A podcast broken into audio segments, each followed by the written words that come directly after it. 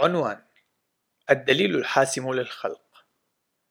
عنوان فرعي: حسم الجدل القائم حول الأصول. كتاب للدكتور جيسون لايل. الفصل الرابع: استعمال المنطق مع المؤمن بالتطور.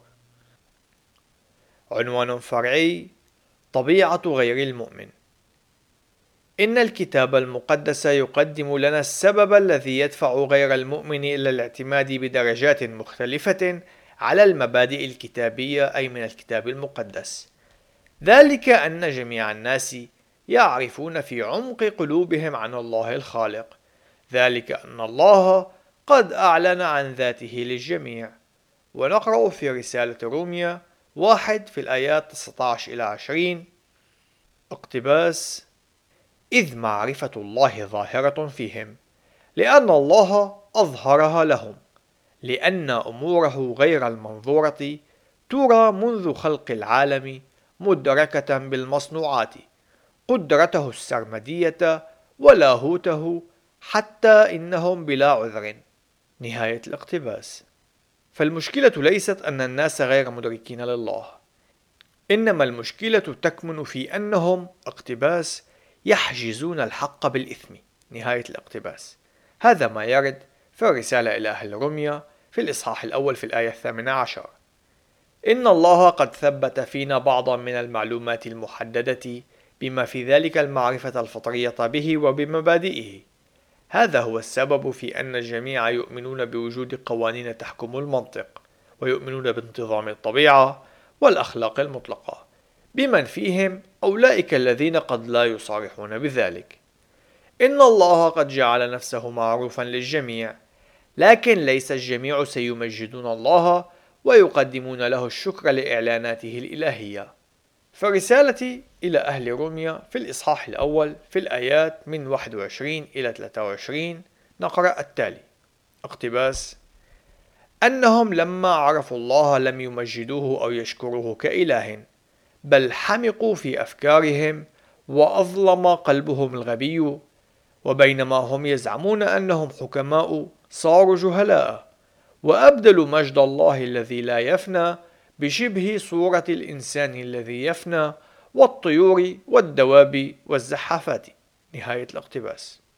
إن هذه الآيات تؤكد ما قد عايناه سابقا، وذلك بأن رفض المبادئ الكتابية المسيحية سوف تقود إلى الأفكار الحمقاء وتحول المعرفة إلى أمر مستحيل.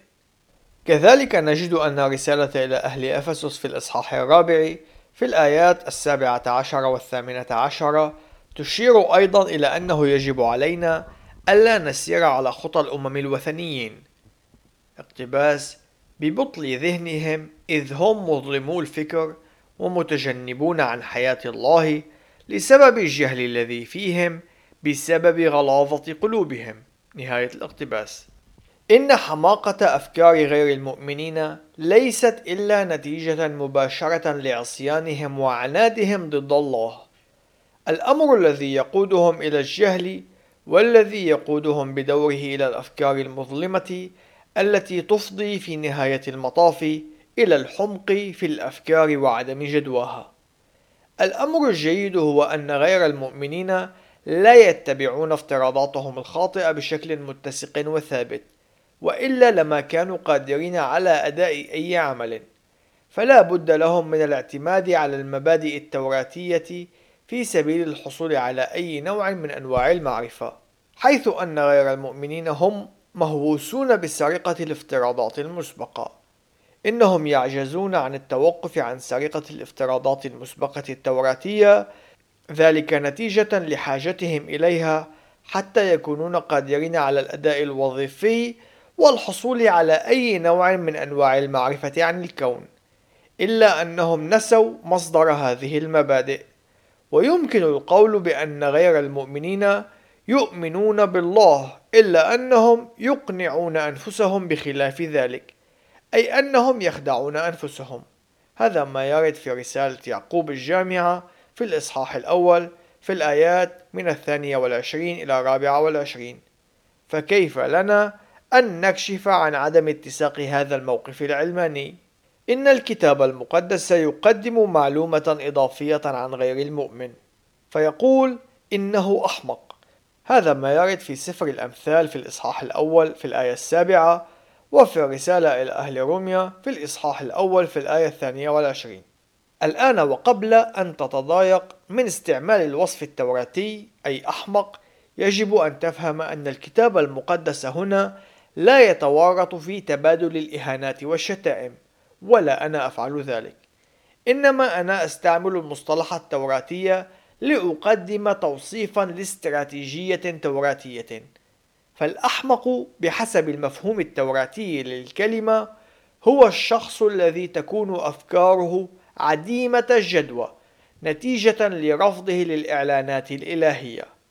هذا ما يرد في الرسالة إلى أهل روميا واحد واحد وعشرين، وفي الرسالة الأولى إلى أهل كورنثوس ثلاثة تسعة عشر، وفي سفر الأمثال واحد سبعة. فالأحمق يمكن أن يمتلك معدل ذكاء عال، لكنه يرفض أن يستعمل ذكاؤه هذا في الطريقة التي صممها الله، أي بطريقة وفية للإعلانات الإلهية. ونتيجة لذلك نجد أن أفكاره تنهار إلى درجة السخف.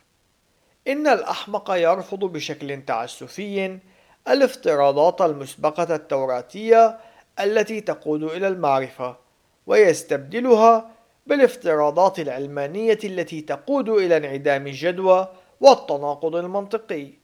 فالسبب الوحيد الذي يمكن الأحمق من الحصول على معرفة هو عدم اتساقه وعدم ثباته على مبادئه، فهو يؤمن في أعماق قلبه بالافتراضات المسبقة التوراتية.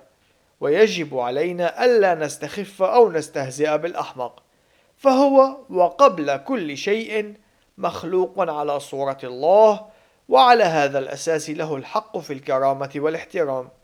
وبالإضافة إلى ذلك فإن كل شخص منا قد كان أحمقا في يوم من أيام حياته، لذلك يجب علينا أن نتعلم كيفية كشف حماقة التفكير العلماني في الوقت عينه الذي نتذكر فيه، وبشكل دائم أن نجيب بوداعة واحترام. رسالة بطرس الأولى ثلاثة خمسة عشر.